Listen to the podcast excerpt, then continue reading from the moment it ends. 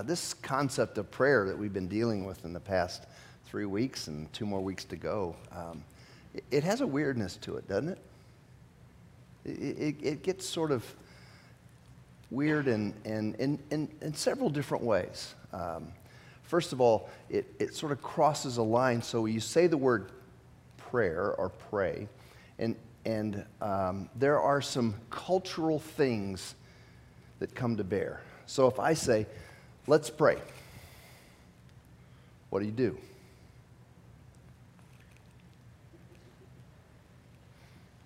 What, what do you do when I say, let's pray? You close your eyes at least, or some, some of you bow your head, some of you fold your hands, right? That's, that's, that's because Jesus said to do that, right? It'd be hard to find anything anywhere about what that posture has to do with prayer. It's just kind of a cultural thing.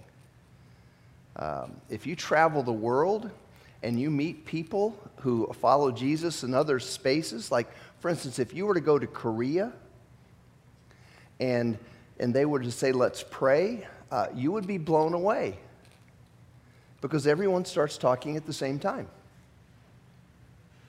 I mean, it is like crazy, at least from an American who grew up with the kind of religious traditions that says bow your heads and pray. One person speaks at a time. Um, there, there's no really um, sense of decorum or rules or uh, uh, strategy or procedures or anything that, that we're really given in, in terms of, of what it means to pray. In fact, if we were, we, we use one word, uh, the Bible uses at least seven words to talk about this relationship that we build with God, this language that God speaks as He wants to help us understand what it means to be His child and to become His friend.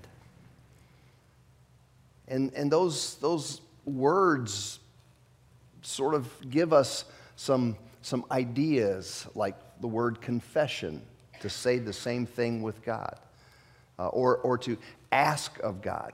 And, and unfortunately, in, in Western culture, I think, uh, the word pray just sort of kind of is synonymous with asking God for things. It's as almost as if um, we have developed our own personal Jesus, our own personal God, right? You know, that, that song's not about you being able to shape Jesus in the way that, that you want him to be. You know, Ricky Bobby, he wants the little tiny Jesus, you know, with the golden fleece diapers or whatever. You know, it, it, it, it's not about you getting a chance to shape Jesus the way you want. It's about a, an opportunity for you to understand who Jesus wants to be in our world.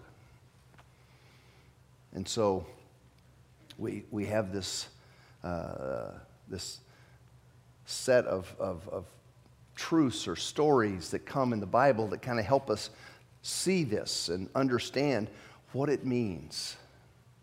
To really just, as, as Dan taught last week, to, for us to just pray simply. Just, just simple prayers or the week before, that, that prayer has sometimes a, a, a waiting, a, sense of angst um, for it. And so we, we, we pray and wait. And today we're going to talk about praying on the move. And really, for me, this is kind of like if we think about where do you sit in, in, in the, the concept of prayer? Where do you, where's the center where do you find the most meaning and the most you know, practical? It, it's this piece right here. Because it's the core of, of what Jesus was, uh, was attempting to teach us. There's a story in, in Mark. Jesus uh, comes upon his disciples. Apparently, they had broken into, into two different groups and one group had gone ahead, and, and so the passage starts with, with they met up with the other disciples. So, so there was one group, and then Jesus comes, and, and they were having an argument. There was, there was a problem. And there was a guy who had a son, and his son was um, suffering from severe epilepsy. This, this, this uh, convulsions and, and things of that sort. You know, and, and as we kind of engage the Bible, we can engage it on one of two levels. We can attempt to, to look at some of those things that happened there, and we can say that there are material explanations for everything. And so we could follow these, this epilepsy, epilepsy diagnosis to its back, you know, to its root. But in this case, Jesus discovers that this child is possessed with an evil spirit. And so he comes upon this man, and, and this man, he's a bit upset because he knows the reputation of Jesus, apparently. When you read the story, he, he knew who Jesus was, and he knew what his disciples, the people who hung with Jesus, ought to be able to do because apparently the, the rumors or the news had been that he uh, had, had healed people like this in other places. And so this man says to Jesus, these guys, they didn't get the job done. They, they're useless. And, and so Jesus moves into the situation, and immediately as he moves into the situation, uh, these evil spirits are reacting to Jesus' presence, and he ultimately casts those evil spirits out, and the child lays down. They think he's dead. Jesus grabs his hand, he gets up, and he's in his right mind. But the key of the story is what happens when Jesus and the disciples go indoors. Apparently, this is all happening outdoors. So apparently, they, you know, found a coffee shop or a bar or something, and they stuck their heads inside, and they're sitting down. And the disciples asked the core question why couldn't we do that? Well, what's the deal? You know, you didn't give us the secret sauce. You didn't give us the magic elixir. You didn't give us the, the incantation we needed to, to deal with this spirit. And Jesus just simply gives them um, a, a, statement that I think is what causes me to think that, that when we think about these five topics of prayer, that this is, the, this is the, the, the moment, this is where the center of gravity is. And Jesus says, He says, some some spirits only come out with prayer. Now, what's funny about that, and it, you know, there's nothing funny about the situation, this kid and the tragedy of this family and all that kind of stuff. But, but what's funny is after it's over and it's, this is resolved, it's like you, you, you think about one of those moments when Jesus says to his disciples, and you would think that you wouldn't have to spend that much time with Jesus to figure out that, that, that, that praying, that connecting with God is an important thing. But what happens with these guys is they forget to pray. They just forget to pray. I mean, can you identify with that? I mean, let's face it, the word prayer probably brings up as much guilt in people who pretend to be followers of Jesus than anything else. You know, we, it's like, oh, I forgot to pray. Oh, I should have prayed. I, you know, I don't pray enough. You know, and you hear stories. Uh, I, I, relate to some people around the globe, and people say, These guys pray four hours a day. And I'm thinking, Oh my gosh, I'm such snake spit, you know? I, I, I, four hours a day. Where do you find time to pray four hours a day, you know? And, and, and so there's this, there's this sense of guilt. It's like, they just forgot to pray. I, I love that in the middle of this stories of Jesus' life because it helps me understand that these guys are just like me. I mean, how often do I forget to pray? But what's interesting is bringing some definition to exactly what that means. To, to really understand, you know, what does that mean that, that they forgot? To pray. So we find in Jesus' life a, a number of, of, of, different things. Uh, Jesus says in, in, the, in, in John, as he's talking about his life and, and how he relates as a human being, he was the perfect human being, God who came in the flesh, this God who existed in three persons. And he says, I do not speak on my own, but the Father who sent me commanded me to say all of the things that I've spoken. So Jesus, in his normal everyday life, had this connection with the Father. I'm assuming that there's, that connection is him praying because he doesn't say anything that he doesn't get from the Father. Over in an earlier chapter in John, uh, Jesus says uh, he's, he's being uh, assailed by the religious people and they want to understand why he's doing what he's doing. And Jesus says, uh, I, I tell you this truth. He says, The Son, me, can do nothing by himself. He can only do what he sees his Father doing because whatever the Father does, the Son does. And so Jesus has this dependence, this sense of practicing the presence of his Father.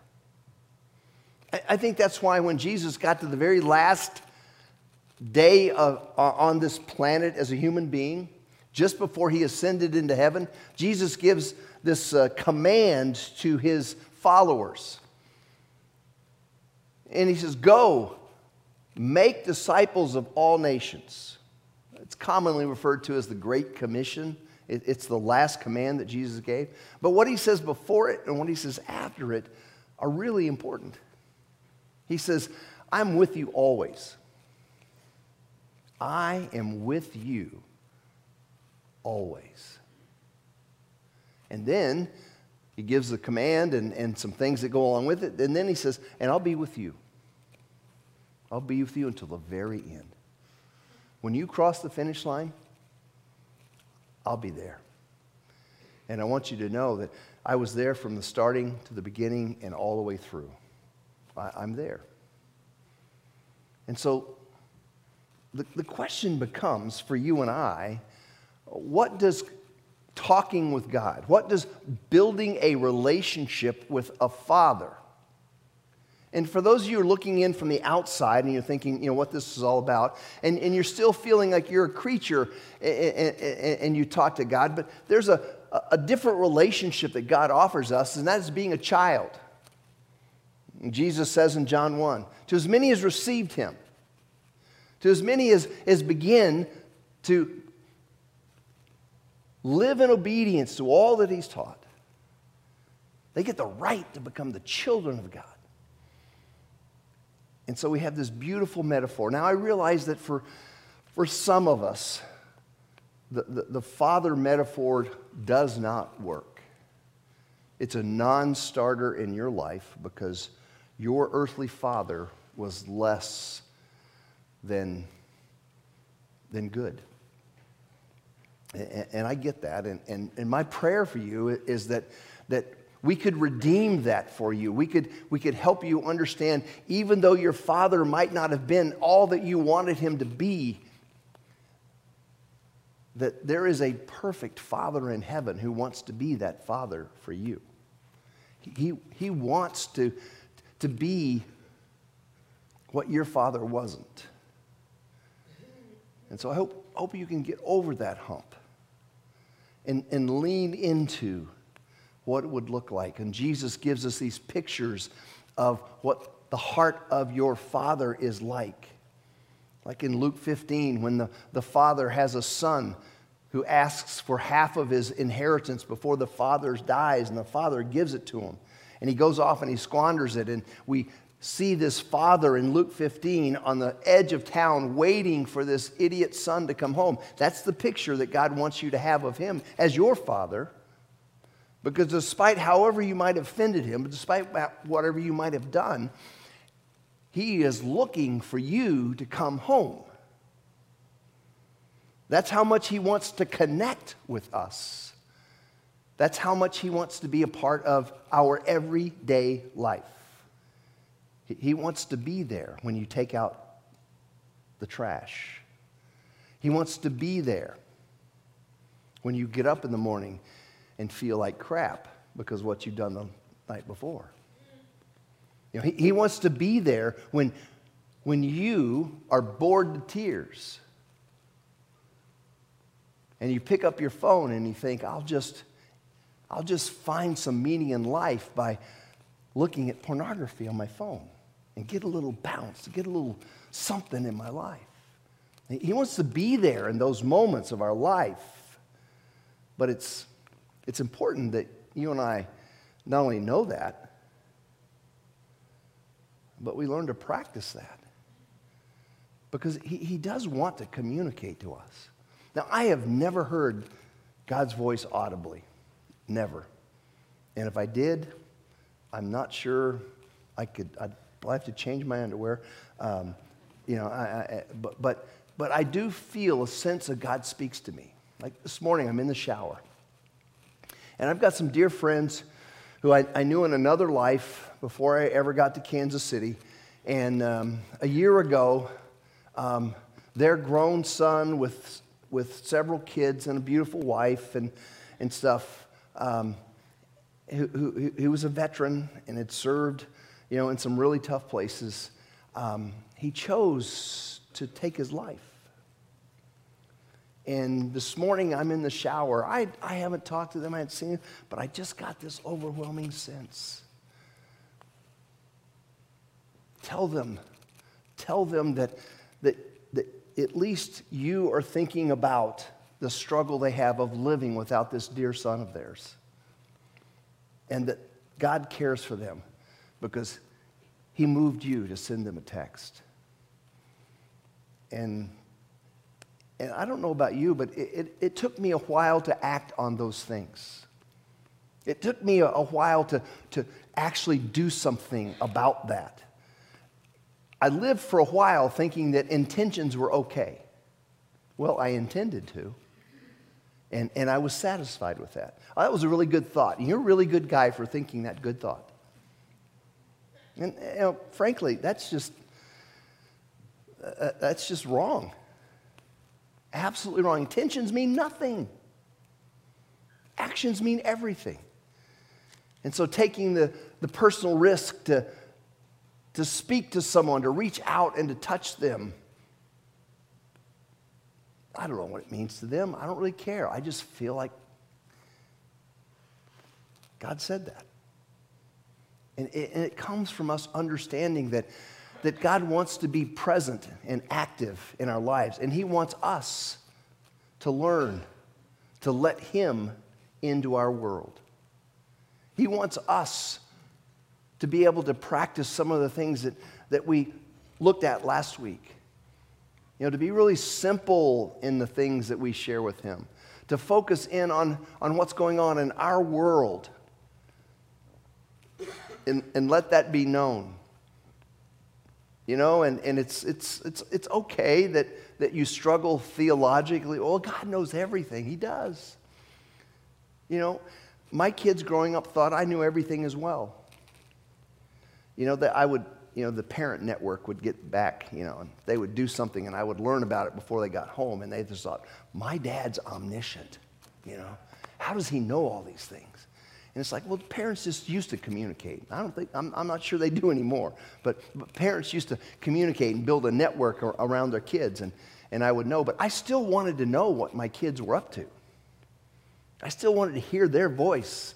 I, I wanted them to put the words together. I wanted to feel the tone of the words. I wanted to feel the emotion in the words. I wanted all of that, just as God wants to feel all of that as well. It's, it's really about this idea of, of coming to grips with what Paul says in, in 1 Thessalonians. It, it's, it, it's kind of bizarre for a moment, you know, to think about this, but, but in 1 Thessalonians, um, at the very end of the, of the chapter, if you, you read this book, sometimes in Paul's letters when he's writing, uh, it, at the end of his, his letters, there's this rapid fire kind of look, remember this and this and this and this.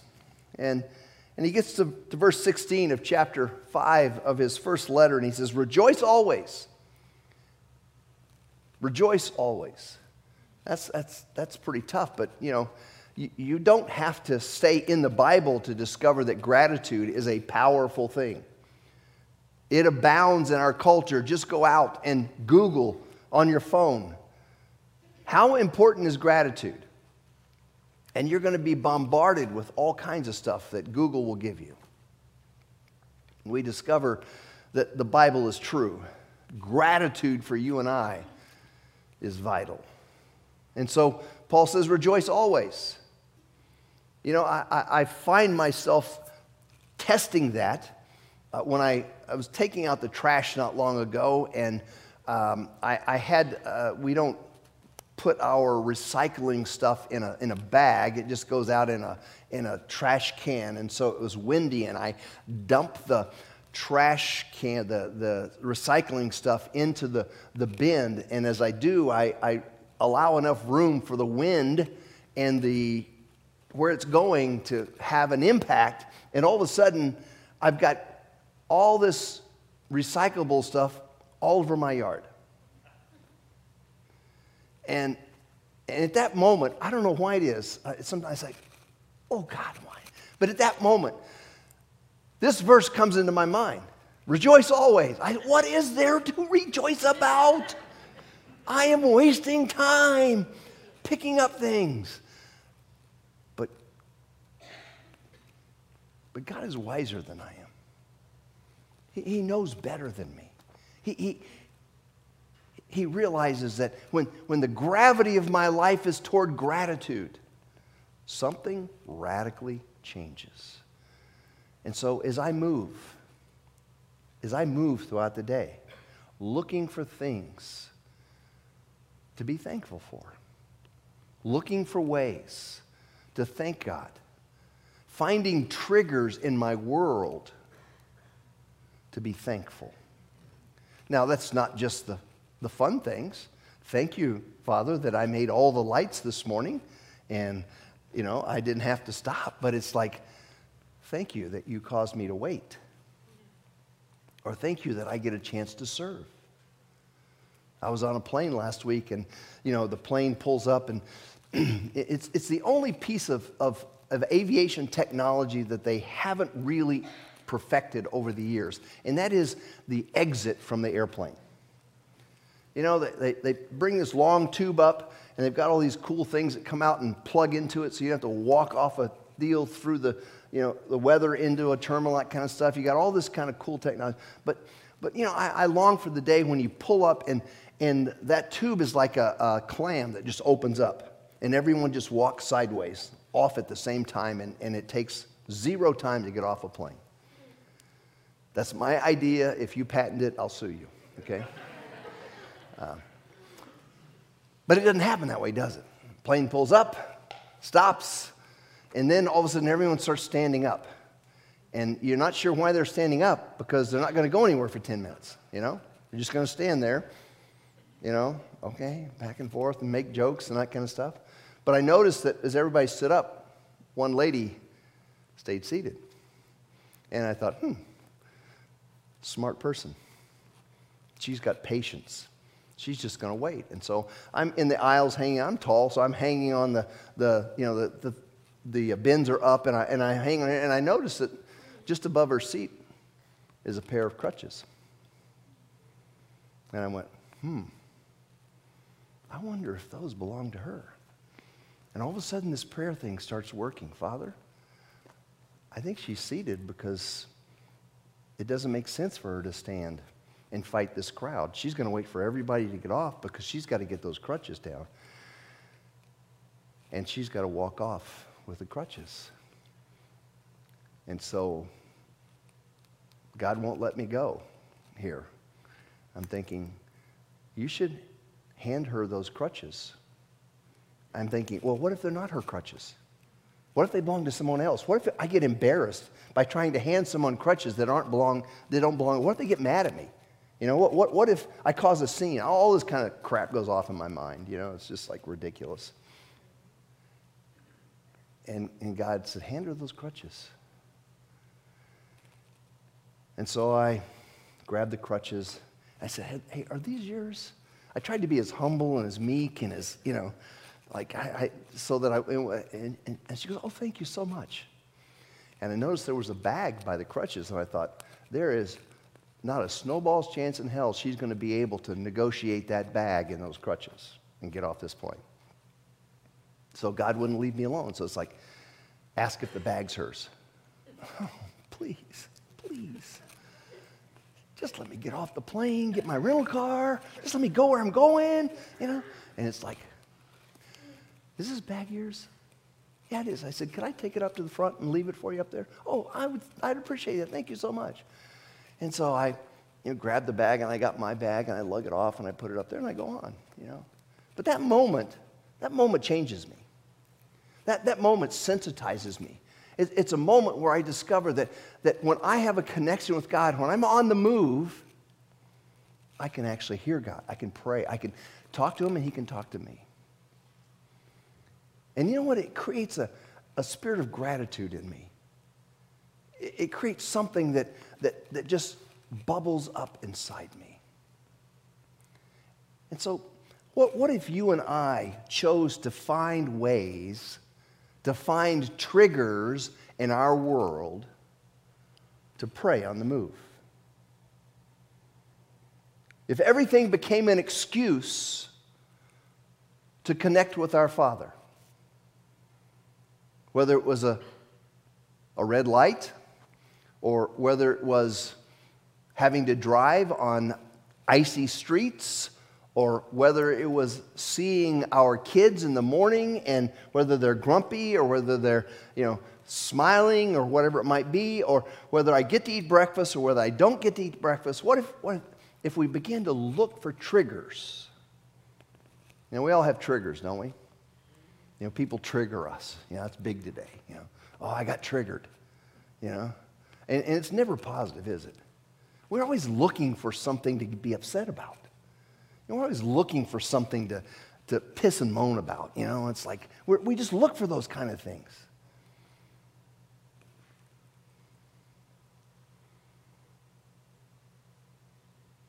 King Solomon said, humans, humans are are, are born to trouble like sparks fly upward. it's, just, it's just natural, isn't it? But what if, as we make this move from being a creature creator relationship with God to being a father child relationship, what if we make this move in such a way that we begin to say, okay, I'm going to do what Paul says, rejoice always. And he goes on to say, pray without ceasing. So all day long, becomes a dialogue with God. You know, if you, if you want to, to take a huge bite of this pie, there's a book by an old, old guy, and it's called Practicing the Presence of God. And, and he just sort of begins to, it's a small book, doesn't take you long to read, but it's, it's written a long time ago, so the English is not modern English in a sense, but, but he does simply bring God into the center of our world and we begin this dialogue with this God who becomes formal and, and, and distant and, and uh, sort of uh, untouchable and, and slowly becomes real and approachable and warm and engaged because we begin to perceive that He wants not just before we go to bed, or not just when we get up, or not for this just little slice of the pie. He wants us to pray while we move. He, he wants to engage us in our everyday life, in our every moment of life. He wants us to practice His presence. I mean, Jesus said it I'm with you always, and I'm going to be there at the end. Uh, I'm here. I'm available. What a shame it would be. What a shame it would be to go through life pretending to be religious, sort of pretending to be someone who, who follows Jesus, and, and yet never take advantage of the, of the wealth that our Father in heaven offered to us in this life and in the life to come. What a shame that would be let's not, Let's, let's not regret the fact that we missed those moments, that we were like the disciples. Oh, pray. Dang. But what if we began to think about life on the move with God in the presence of the highs, the lows, the mediums, the boredom, everything? What if we really believed and really practiced the fact that God was with us as we just celebrated at Christmas? And we began to invite him into those regular moments of our life, not just the religious moments of our life. That we were talking to God not with just our hands folded and our heads bowed and our eyes closed, but with our hands on the wheel. Or as we looked through our neighborhood or our workplace, or we looked at our families, or we entered into those, those moments of tension with someone who, who drives us crazy or has said some injuring things to us, and we realize that at that moment, God is available. That I can talk with my Father in heaven, and He wants to be present in every last second of my life. Let's pray. Father, as we think about who you are, uh, there are so many amazing things that we learn about in this book called the Bible, but at the same time, sometimes we just learn about them, we don't practice them. We don't practice the presence of our Father in heaven in our everyday life. It's so easy as Americans to get moving fast and forget that you even exist or that you even care about all of these moments. And so we would confess, we would acknowledge how wrong that is in our lives. And we would ask for your help, Father. Slow us down. Help us to to really practice this acronym that we're talking about to pause, to rejoice, then to ask, and then to yield. Then to realize that this is our life, not my life. You want to be involved in it with me.